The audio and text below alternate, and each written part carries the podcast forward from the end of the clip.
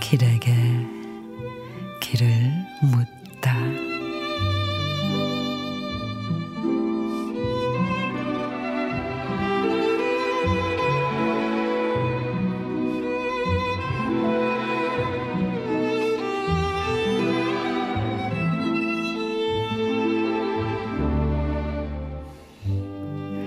문득 쳐다본 가을 산에 저물고 있다. 상처 입은 단풍잎 몇 몸에 매단 채 어둠 속으로 가라앉고 있다. 가을 산의 섭리와는 달리 인생은 예측할 수 없다는 사실이 묘입니다.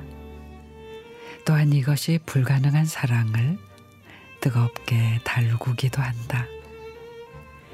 그러나 사랑의 패배가 있듯이 인생에도 패배는 있는 법이다.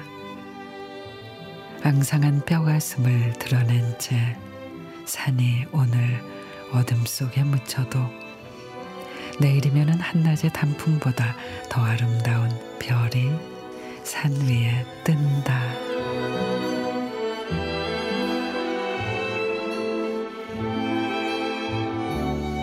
김용 락 시인의 가을산 인생의 계절은 누구나 같지 않아서 차디찬 겨울이 긴 사람이 있고 또 외로운 가을이 긴 사람도 있죠. 하지만 비록 오늘은 패배감에 고개를 숙였을지 몰라도 인생의 봄날은 누구에겐가 꼭 옵니다.